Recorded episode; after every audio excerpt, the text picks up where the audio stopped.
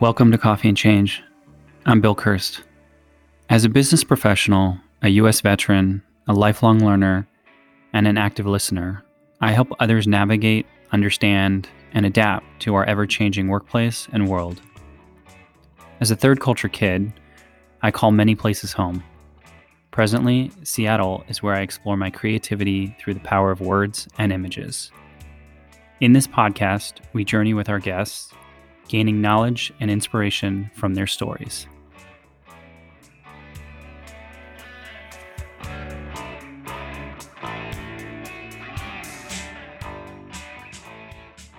Emily Falvey is a Nashville based singer songwriter. She's an alumna of Belmont University's Curb College, graduated in 2018 with a BA in songwriting and a BBA in music business.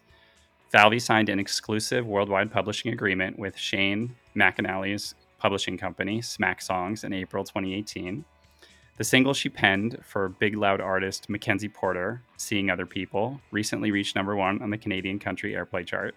Falvey has other recent and upcoming releases with artists such as Walker Hayes, Carly Pearce. I love Carly Pearce. Me too. T- uh, Tiera, Josh Kerr, Jake Scott, and more. She's a member of the AIMP Songwriter Series. Class of 2019 was voted favorite songwriter by Young Entertainment Professionals and was named to the inaugural Nashville Briefing 30 Under 30 list. Welcome to the show. Thanks for joining Emily. Thanks so much, Bill. I really appreciate it. So, the other thing I'm going to jump in and, and look at is I was looking at the events on your Spotify page. And I have to ask and take a breath because you're living my teenage dream. Are you singing at the Bluebird tonight? Uh, yes, it's tonight, which is crazy. Oh my god, I'm so excited for you. Let me just let me just tell you that um, I am. Uh, well, first of all, I'm a huge country music fan.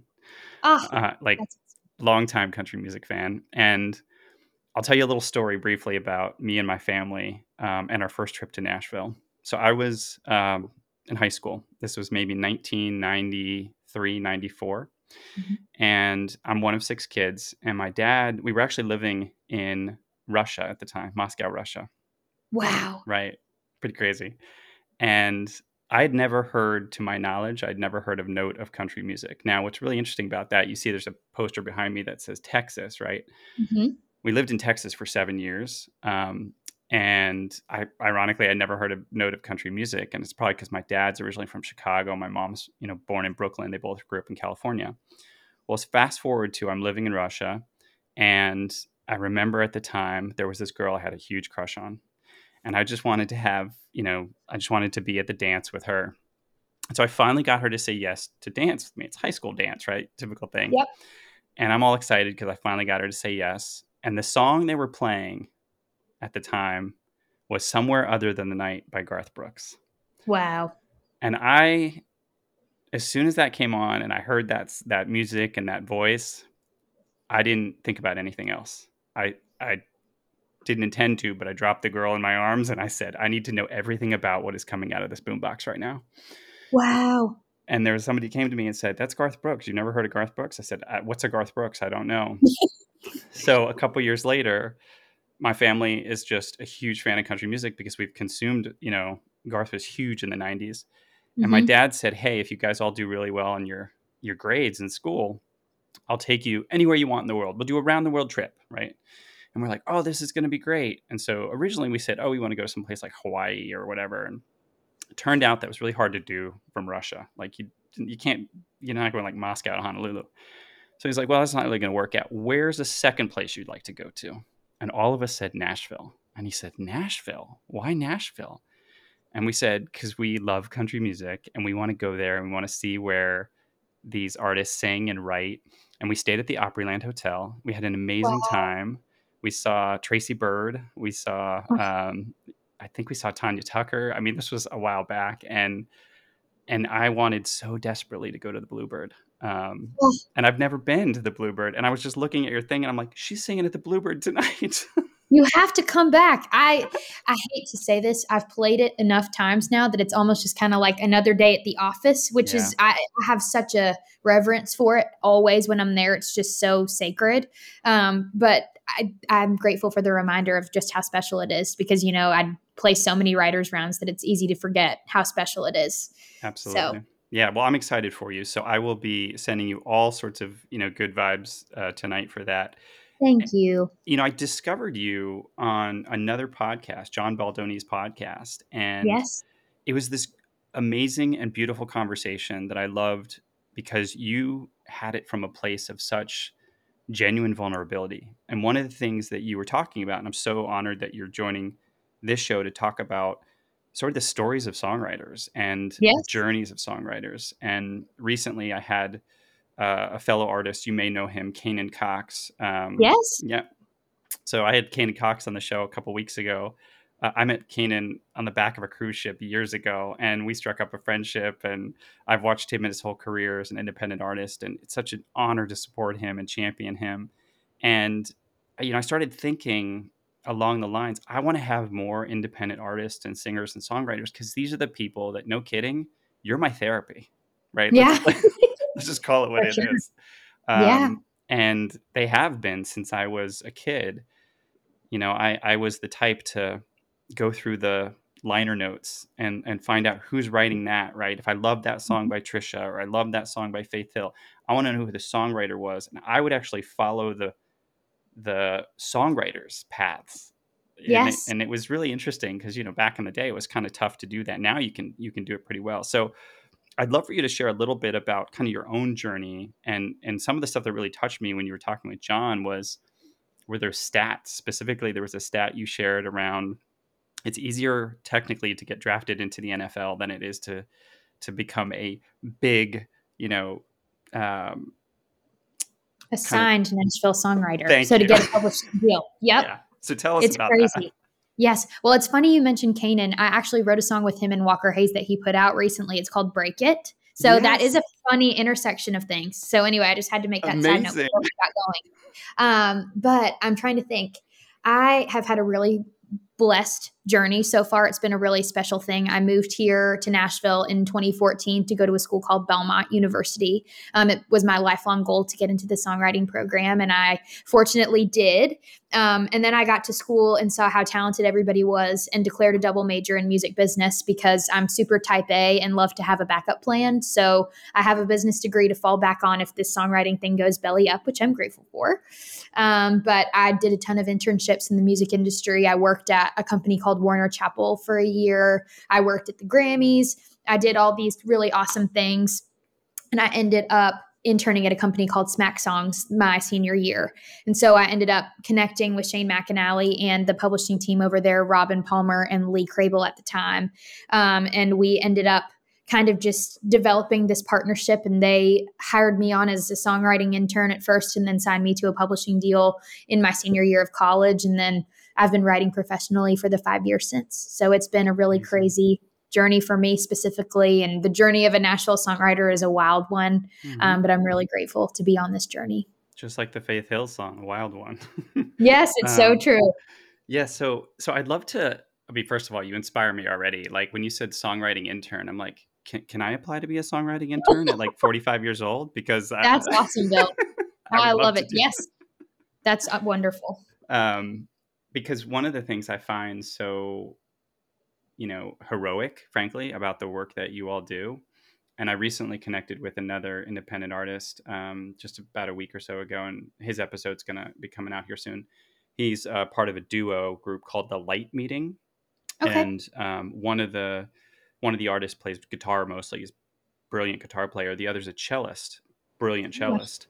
And um, and it was really interesting in our conversations as he was describing his upbringing and his life and the things he listened to and what his mom listened to and his dad listened to and all the influences.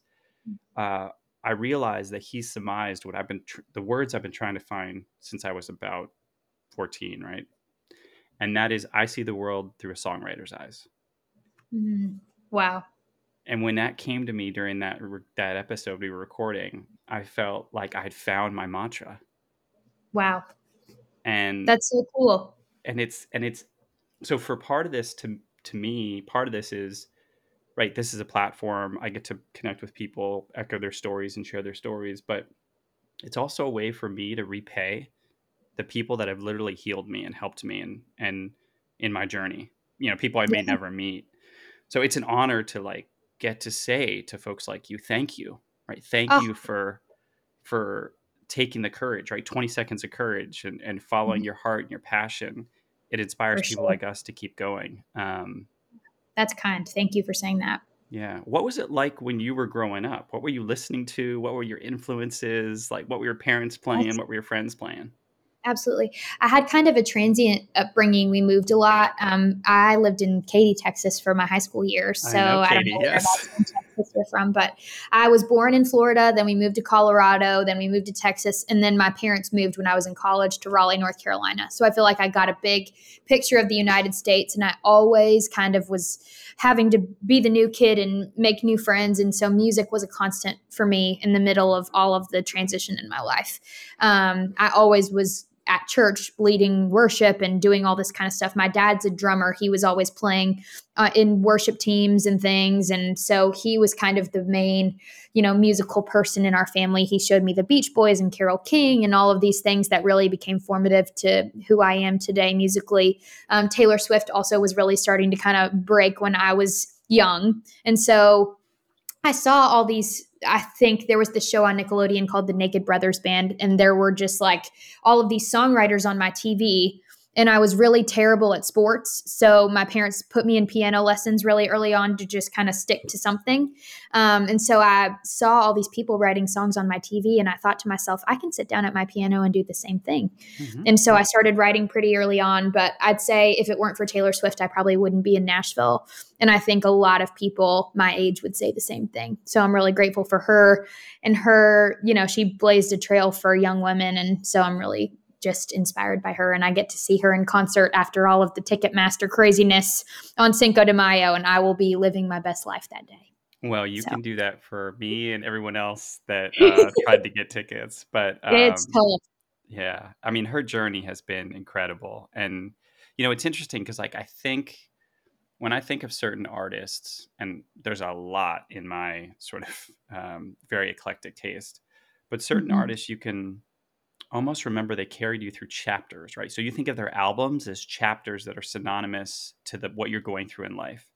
Absolutely. And I think she does that brilliantly because mm-hmm. it doesn't matter if you're a kid from Katy, Texas, mm-hmm. or you know somebody in their 40s in uh, Cologne, Germany, or somebody in Iceland. There are people who are relating to the things that she's talking about um, in such a beautiful way, and I think it's because she writes from a place of vulnerability, um, and I, I would almost say it's it's displaced heartbreak. And what I mean by that is she's not trying to shut that down. Like she's not trying to say there shouldn't be heartbreak and I don't want to feel this. But it's kind of like, hey, I put it here for a day. Hmm, it doesn't belong there. I put it here for a day. It doesn't belong there. And then you you sort of dance and walk and carry it with you, put it in your bag, right? And then all of a sudden you're like, actually the song is in all the things I learned while carrying around that heartbreak, not about sure. the heartbreak itself. Does that make sense? Yeah. I think many songwriters are deep feelers and we have a lot of mm-hmm. emotion. Um, and she did such a beautiful job of validating that there's a way to channel that emotion into something good. You know, I think that there were many times I felt like an alien with how many feelings I had growing up, yeah. but um, she made it really feel validating. And so I'm really grateful for it. Yeah, I'd also love to to um, kind of zero in on the other piece you talked about. You also took sort of the business of music, right? The study yes. of that aspect. Yes. And and to me, that seems so important, right? Because as a songwriter, as a dreamer, let me just say that as a dreamer, right? A visionary and a dreamer, we can follow that to the nth degree. But then at some point, you're in contracts and you're in negotiations, and you got to deal with metrics and and uh, signings and deals and all of that. I'm imagining that was really helpful for you um, mm-hmm. going into that, having that having that degree. What is that degree like? Like, what do they study? I mean, is is it like an MBA for music? Kind of. We have an MBA for music at Belmont, or at least for business. Um, but I basically did all the business core that you do for a business degree at undergrad, so finance and accounting and all that kind of stuff. But we also did contract law and copyright yeah. law and all of the kind of implications of intellectual property. There were definitely, you know, it almost felt a little bit like law school and a little bit like business school. Mm-hmm. And I'm so glad to have that. I actually just finished. Um, I'm going after this to go and sign a new publishing deal. I'm going to go sign on the dotted line, and I've just been through that whole negotiation again for the second time. And it's really kind of a wild journey to put that knowledge that I've, you know, you learn stuff in college and then you live it out, and it's a whole different thing. And so I'm really grateful for what I learned at Belmont, but also to have that on the job experience now because I think that out in the real world, it can be kind of much crazier than it is on paper in your finance class. So Absolutely. it's kind of a wild ride. Yeah, well, congratulations on the new publishing deal. That is huge. You've got a packed day. You're doing podcasts, publishing deals, playing at the Bluebird. Emily, I want to hang out with you. I know. It's kind of I looked at my calendar. I look at my calendar many days and it's like, "Oh man, why did I commit to so many things?" But it's all joy and it's all good at this stage, which is, you know, good problems, I think. Yeah, I was on a d- discussion yesterday with a colleague and and I said to them, you know, cuz it's it's kind of tough times right now in the industry that I'm in in tech, right? Yes. And um I said to them, hope hope in action is joy. Yes. And that's they said, That's so good. And I said, So just don't give up on your hope, put it towards action, and then joy will joy you'll find joy. It will be there. Um, mm-hmm. so I love how you say that, right? Your calendar is about chasing joy. Um, yes. Every day. Sure. What's the Absolutely. what's the publishing contract and experience? I, I mean, again, I'm going to be a, a bit uh, nerd out geeky here, right? Because again, yes. as a fan, is it with like an ASCAP or a BMI? Is that how like the songwriter publishing deals go?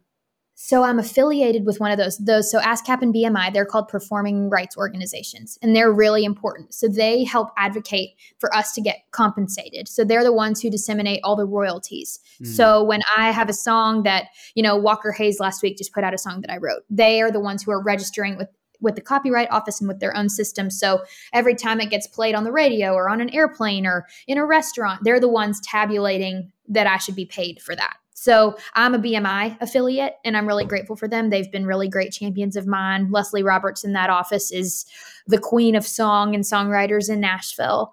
Um, they have a festival every year in Key West, Florida. Mm-hmm. That really is a fun opportunity. If you ever want to go and just be a fan of songwriters, that's a year yearly opportunity.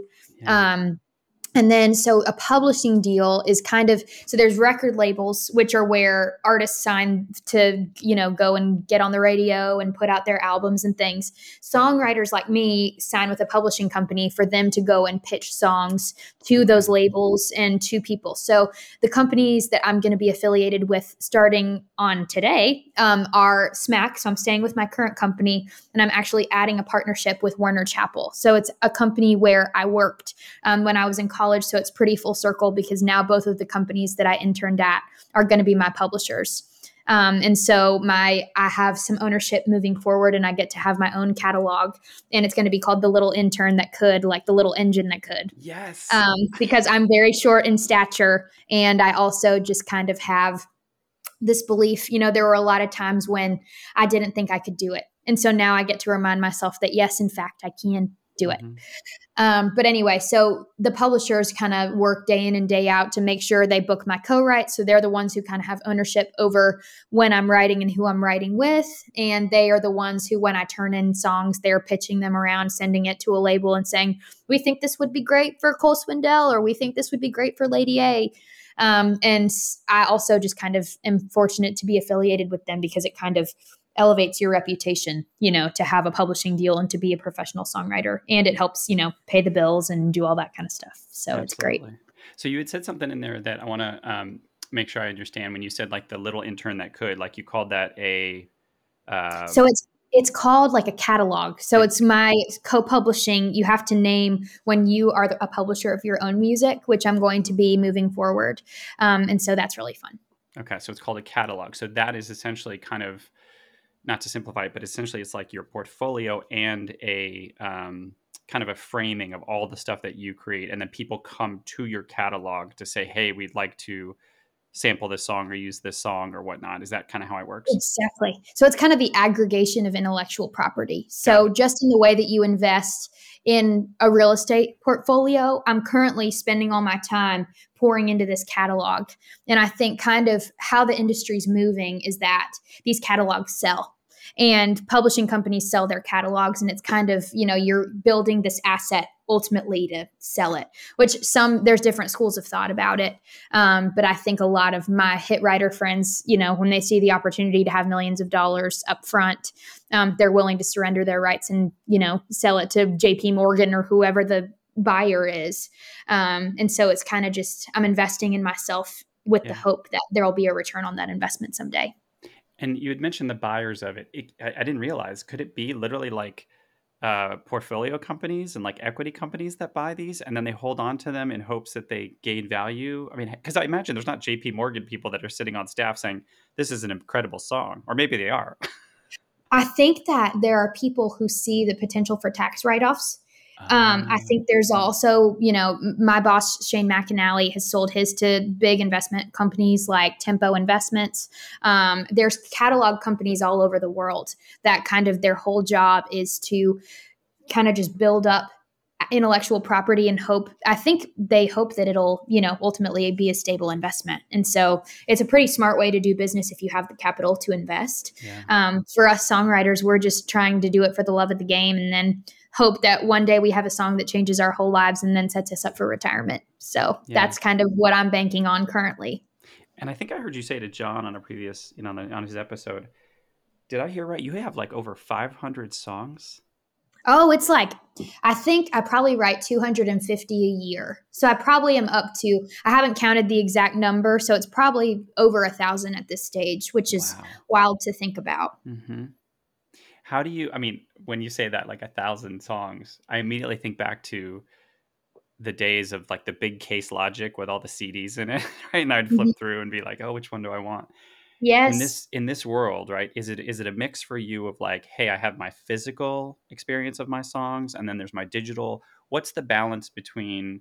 I've got you know, and so I love the videos where I see people like Taylor Swift or Hayley Williams or others just grab their phone, sing into the thing, make yes. notes on their phone. What's that mm-hmm. balance like for you, digital, physical? Because I think yeah. so much of this is emotional, it's tactile. Mm-hmm, for sure. I know some people who write on pen and paper still just for the sake of feeling in touch with the tactile piece of it. Mm. I'd say my experience at this stage is pretty digital. I have mm. all my songs cataloged in my Apple Music library. Mm-hmm. Um, and so I am able, my voice memos app on my iPhone is a disaster. I'm always like, there's a really long delay um, whenever I try. I have like 4,000 voice memos. And so it takes like 30 seconds for my voice memo app to be ready to record. but um, I think for me, it's a pretty digital experience. I bring my laptop and write in my mm-hmm. Microsoft mm-hmm. Word when I'm typing lyrics. And um, everything's so streamlined now technologically. I'm always writing with a producer who's dialing up the track on his or her computer. Um, and so it's just kind of like a very techie experience. But then there's also this resurgence of analog equipment and, you know, vinyl's having a huge moment right now. So I love I would also scroll through liner notes and just live to yeah. see this little CD booklets whenever I was a kid. So I completely get that. And I think I really admire the creators who use their Instagram to still do credits for, yeah. you know, for the people, the personnel that are involved with songs. Um, I think that's really important to credit creators. I'm grateful to Spotify for that. They have a really great credit system. And, mm-hmm. you know, I think there's ways to still kind of keep that liner note experience even in a digital age that we're living in. I totally agree. And, and you probably could tell even from like, you know, we had talked about like I love to do the episode artwork for each yeah. each guest, right? And and part of the reason I do that is because I was so inspired by the the album covers and the liner notes and you know um, finding out like hey this is capitol records versus warner records versus mca nashville right versus uh, you know even some of the stuff like when Madonna started the album and Alanis Morissette was the first, you know, artist that she signed, a Maverick. Um, and I remember jumping between those. Like I, I, would just go on these binges where I'd be like, I need to find every Maverick artist or I need to find every and and what was really interesting about it, it's almost like it's almost like some of us were doing what we now experience with digital, which is we jump from one thing to the next. But we were doing it in a very analog world, right? We were kind of mm-hmm. like chasing the songwriter, chasing the producer, chasing the record label because we knew that like, hey, if they invest in this sound, which makes me feel this way, that means they're gonna have other people in their catalog. Um, so sure. I love I love that that that's still there for you a little bit. Like it's in a mm-hmm. digital mm-hmm. world, but it's still that experience for you. Absolutely, it's really special. Yeah. I'm curious, like when you were talking about different people who you'd love to do work for or work with. So some of the names, like like some of the people I can't take off repeat, like Tyler Braden. I'm obsessed yeah. with Tyler Braden. Like he's cool. I haven't had the opportunity to work with him, but I feel like his reputation is nothing but the best. I only ever hear the coolest things about him. Yeah, he's I mean, his story I remember I was standing here in this in my office and I just had like Vevo country on in the background, right? And I was working, yeah. doing the thing. And you know those moments where you're like you're kind of it's kind of in the background and like something comes on and it stops you in your tracks and like yep. whatever you're working on, all of a sudden all the words on the screen don't make any sense to you. You're like, I don't know where I'm at, I don't know what I'm doing. And I turned and mm-hmm. the song that was playing was um, Try Losing One by Tyler yeah. Mm-hmm. And I just like the world stopped. I got every shiver, every hair on the back of my neck stood up, and I said, "This is something special." Yeah. And then I went on my pursuit. Right, I found everything yep. I could, um, and his background being a firefighter, and I was like, okay. And um, and when I describe him to people now, it's interesting because you know we we hear different qualities of people's voices, and people say, "Well, who's this Tyler Braden?" And I said, "Okay, well, imagine Luke Combs, mm-hmm. Lewis Capaldi." and Dermot Kennedy all had a baby. Yep, pretty like, solid. And they're like, "Really?" And I'm like, mm-hmm. "Yeah." And and I said, "Go listen and then come back to me." And they're like, "Dude, you were spot on." Yeah, so, that's so cool. I there, love that. Is there someone like you would love to work with? Like when you think about, hey, or do you not think that way? Do you write your stuff and then it sort of evolves? Do you write with people in mind? I definitely have people that I would love to ultimately be in the room with one day. I've been really fortunate at this stage of my career as far as songwriters are concerned. I've worked with a lot of really extraordinary ones that I've looked up to. Um, so now it's just a matter of, you know, the artists that I wish would record my songs. Um, I dream of Cole Swindell recording a song of mine. I um, Dave Haywood from Lady A mentored me in college through a Grammy U program, and so I'd love to work with him at some point because I just love their music and grew up on it. Um, there's all sorts of you know the Kelsey Ballerinis and the Maren Morrises that I think are so extraordinary. Um, but at this stage of my career, I find that there's magic in just writing a song for the sake of writing a song, yeah. and usually my songs just kind of find their way to the right artist. Sometimes I'm in the room with an artist and I'm able to help articulate their story, but I think there's something really special about the outside song. I might have mentioned this with John, but I think it's even more flattering when an artist isn't in the room and they hear something in the story that they're not a part of. And I've been very fortunate. Some of my biggest songs up until this point are songs that the artist wasn't in the room for. Um, and they just were willing to give life to that story. And I think that's what will keep songwriters in business is artists taking chances on songs that songwriters write. So I think the the outside song is an art that I never want to lose. Yeah, I love that, and it reminds me very much of even this ecosystem with podcasting, right? Because if you think about it, there's so many podcasters supporting podcasters. Right? We believe in the art that people are creating. We believe in the impact that it's had. I mean, part of the reason I started this seven years ago was because this ecosystem has nourished me since 2005 right when there yeah. was like the first podcast i was listening to i was actually in the army at the time and wow. i would i was in um, augusta georgia and you know i would be in training and i would come home and i would look forward to listening to whatever podcasts there were and to be honest at the time there were like three total in the mm-hmm. entire universe and i would listen to every episode and, and it felt like it, it felt like radio on demand and i grew yeah. up listening to the radio and i was one of those kids who would run across the room to hit record while the radio was playing so you could get your song and um, and then I would mix tapes and then obviously I burned CDs and I used to make mix CDs. So you know my my dreams as a kid was to be a DJ and also to be a songwriter. And so what I found is like in this platform podcasting, you're kind of a DJ, right? You're a yeah. DJ of people's stories. For sure. Um, and it reminds me the power of continuing to see the world through a songwriter's eyes, right? Yeah. Songs don't always have the same music. Sometimes they're poetry. And to Yeah. your point, right? The outside in song, somebody sees the words or somebody feels the poetry, it moves them in a way and they say, I want that. Mhm. Um, what's it like for you to watch shows like I just started? I don't know if you've seen it, but I'm loving it. My Kind of Country. Have you seen this one on Apple TV? I haven't, and I'm dying to. I actually have a friend um, from college who works at Hello Sunshine, hmm and we talked all about it as it was in progress. And I just think the world of what they're doing. I'm the biggest Reese Witherspoon fan, and I'm the biggest Kacey Musgraves fan. So I need to. I've been so busy. I haven't been in my TV season. I go through seasons where I'm really able to binge a lot, and then I Mhm. have times where I'm not watching any TV at all, and I'm in one of those. But between that and Daisy Jones and the Six, I feel like I have a lot to binge lately. Well, the word I would leave you with is cherish. So when you do watch that My Kind of Country, just cherish every moment. I've, I've had one episode that I've gotten into, and I've intentionally slow rolled it Yeah. because the amount of nourishment and and hope and and especially as you as a singer songwriter, you'll you'll see stuff that I don't, and most of us don't. Mhm. But I got emotional like three times, and I needed that. Like I needed that release, and the beauty Yeah. with which Reese and Kacey and Jimmy Allen and you know like the and Mickey Guyton. I mean, you know, there were so many moments where I was I felt like I was sitting on a bar stool next to them. And like to be able to to take the distance between yourself and an artist through a, t- a TV medium is really unique, right? Typically you only get that maybe from the stage, as you know, right? Mm-hmm. Making that connection.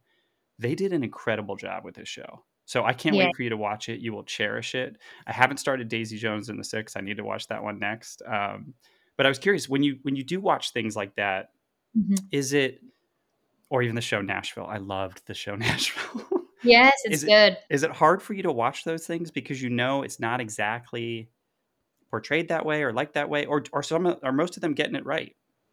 Gosh, I think a really good example. Um, my boss Shane was on a show called Songland. Are you familiar? I am. Yep. Um, I feel like it was a really awesome show devoted specifically to songwriters and kind of that process of creating for an artist specifically. Mhm. I think that kind of hit the nail on the head of what the process is like. You know, I think, of course, they're always making everything look super glamorous for TV, and it's not always like that. Um, but I think for a show like Nashville, obviously there's over dramatization of everything because they're also in a scripted format. Um, but I think most reality show, you know, song competition type things are pretty pretty on it as far as, you know, it's a collaborative effort. There's a lot of, you know, in the Songland scenario, there were three or four songs being pitched to one artist, and then there was only one that was chosen. You know, it feels like statistically we're swinging our bat hoping that we'll get a hit, and it feels like, you know, it takes a while for that to happen sometimes. Um, so I don't know. I think I'm just grateful to people who are willing to give visibility to songwriters because I think so many people in the world don't even know that we exist. So any show that kind of portrays them and gives life to them, I'm just glad that they exist. Yeah, it's in, it's so interesting you say that because it reminds me a little bit of the obviously the work I do in leading other people through change and teams through change and leaders through change. Yeah. I often remind people sometimes when it's going well, you almost don't know we exist. Yeah. And I think Yep. it's I think it's similar with songwriters in the sense of like when you know when when somebody's sitting there and they're like I love this song and they're singing along with it, it's doing all its work. Um, you're not necessarily starting with thinking about the songwriter. You're thinking about the artist. You're thinking about sort of the vehicle that is delivering it. But I've always felt called to like the story within the story, right? What sure. what's the liner notes between the notes and i think that's why i got called to do this work right guide people through change but take a very backstage um, approach to it right like you know i don't want to be the the sage on the stage i want to be the guide on the side is kind of like you know and and Well, I love that. producer like i mean to get to to get to that world where you're kind of producing um, from the side to bring out this gift in someone would be Mhm. like i mean that's that's about as good as it gets right i think um, so i appreciate you you kind of sharing that um, one last question for you before i kind of wrap up and give you a little bit of time back because i know you got a busy day um, if you could talk to your younger self your younger Yes. emily from where you're Yes. at now and have a conversation with her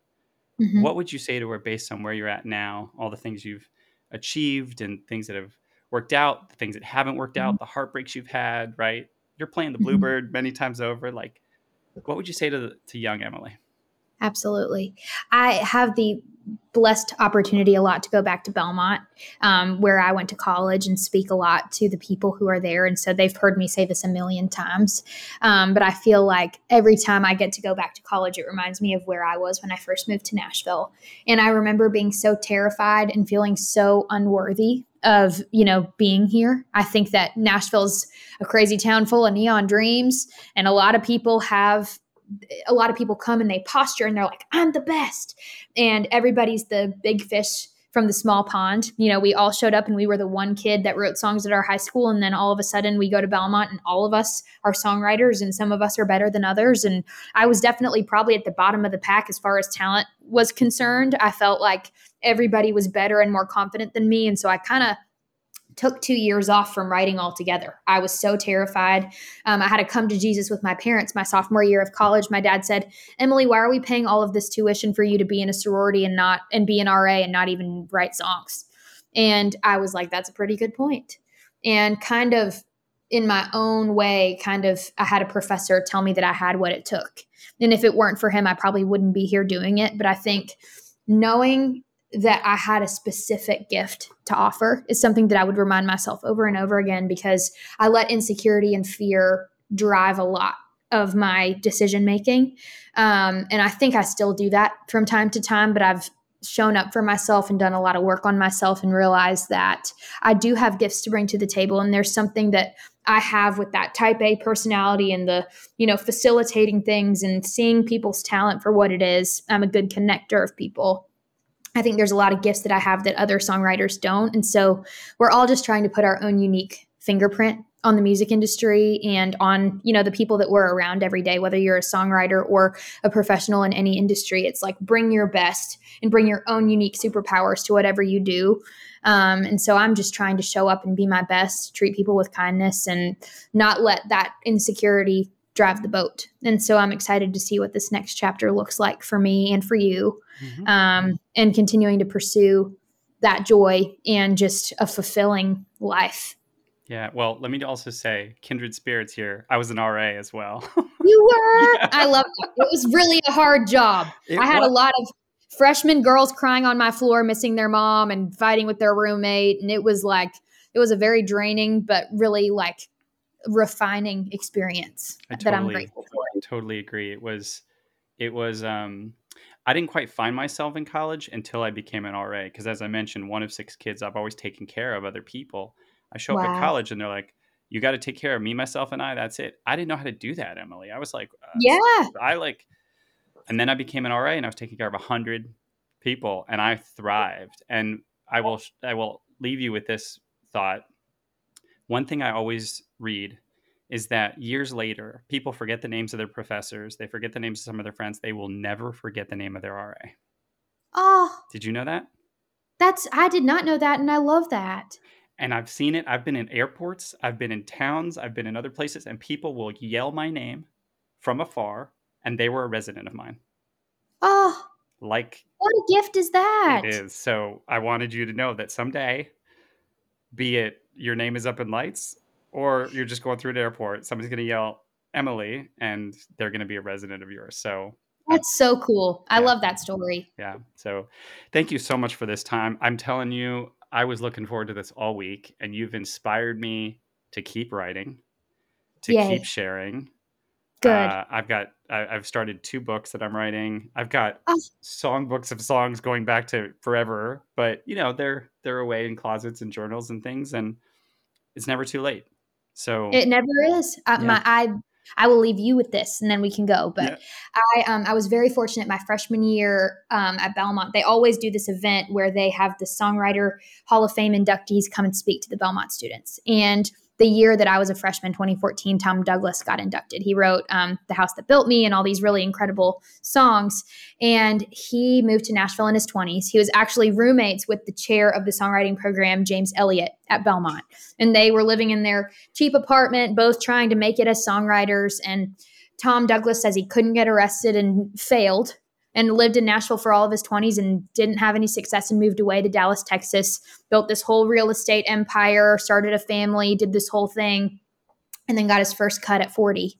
Wow. And then moved back to Nashville because he had this whole crazy journey. And now in his 60s, he's in the Songwriting Hall of Fame and has a documentary on, you know, Paramount Plus about his story. And just like, I don't ever think it's too late. I think that a creative endeavor, we're all just living our lives and telling our stories, and our timelines are all kind of interweaving. And some people have a lot of success at 23 and then they're never heard from again. It's just kind of, you never know what your story is going to be. I'm trying to build something sustainable so I can stick around for a while. Um, but I say that to say on your creative journey, it is never too late. And I think as long as you're telling stories that are authentic and it's something that gives life to you, it'll always be something that is a well that keeps on, you know, giving. So I'm Thank happy you. for you and grateful for your time. Thank you so much. Enjoy your signing your new awesome publishing contract. Enjoy the Bluebird tonight. If I were there, I'd raise a glass or buy a round or something. Um, yes. And as Kacey Musgrave reminds us, we're all a little bit star seeded. So thank you so much for joining. And I really appreciate you infusing me with joy and hope and inspiration to keep going. Uh, have a great rest of your day. Thanks. Thanks, Thanks so much.